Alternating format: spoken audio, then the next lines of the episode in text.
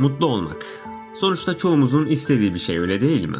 Yani evet hayatımızı mutlu olarak devam ettirmek çoğumuzun amaçlarından biri bile olabilir.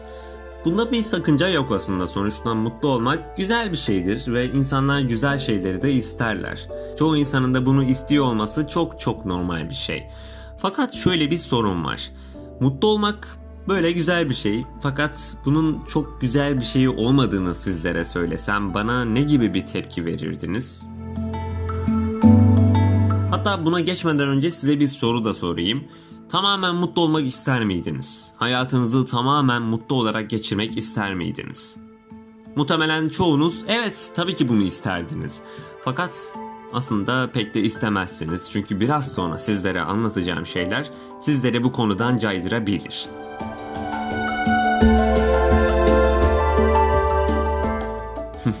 yani evet mutlu olmanın bu kadar güzel bir şey olduğunu düşünüyorsanız aslında yanılıyorsunuz çünkü tamamen mutlu olmak pek de öyle bir şey değil.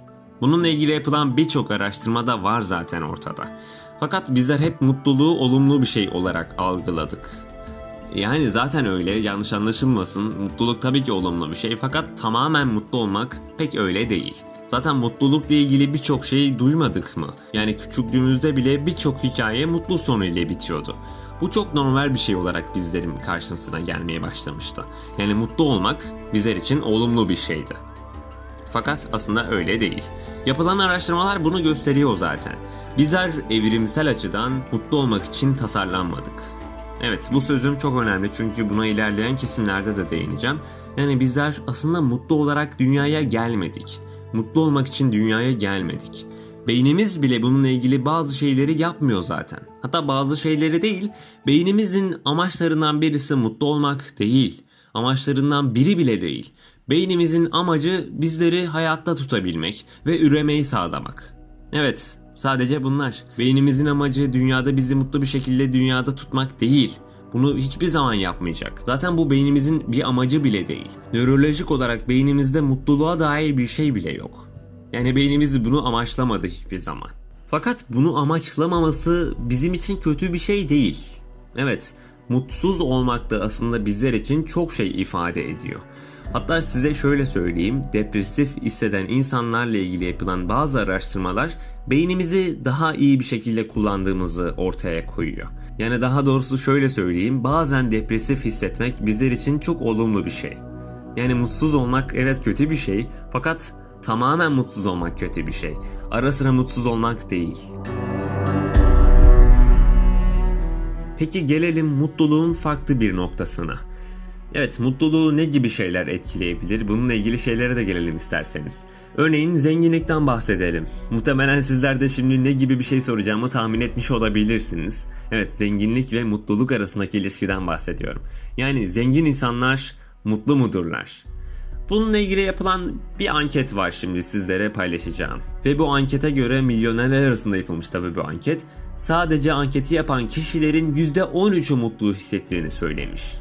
Evet bu oran çok düşük öyle değil mi? Yani %87'lik bir kesim mutsuz olduğunu söylemiş.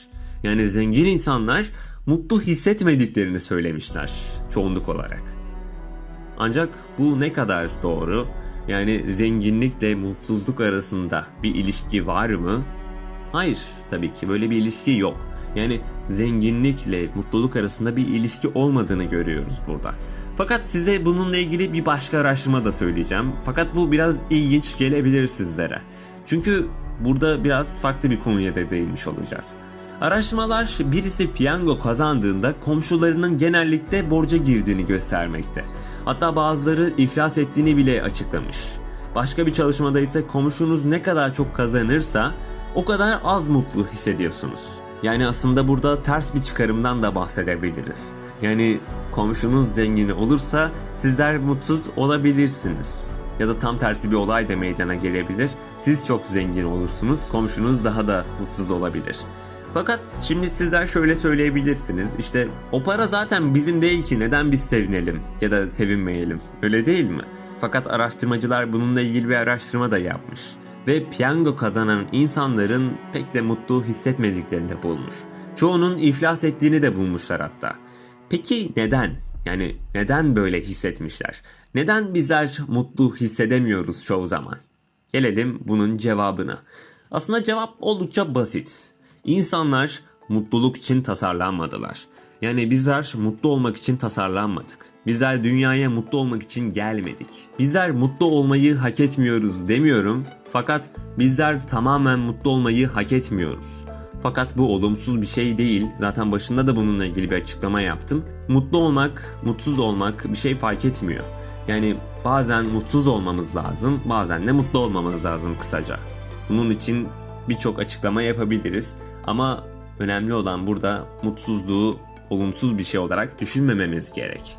Yani sonuçta olumlu şeyleri çok hızlı bir şekilde unutuyoruz öyle değil mi? Örneğin romantik bir ilişkiniz olsun, güzel bir işiniz olsun veya başka bir olumlu bir şey olsun fark etmiyor. Sonucunda onu çok çabuk bir şekilde unutabiliyoruz. Tabi bu kişiden kişiye değişebilir bununla ilgili bir şey demiyorum.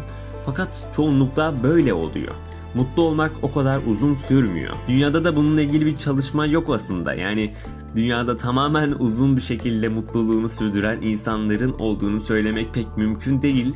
Çünkü bunu hiçbir insan yapamaz. Bu bizim biyolojik olarak, evrimsel olarak bir gerçeğimiz. Bunu kabul etmemiz lazım. Ama bu kötü bir şey değil tabii ki. Bunu da kabul etmemiz lazım. Yani şöyle diyeyim sözün özü bu dalgalanma aslında bizi biz yapan şey. Yani bizi insan yapan şey.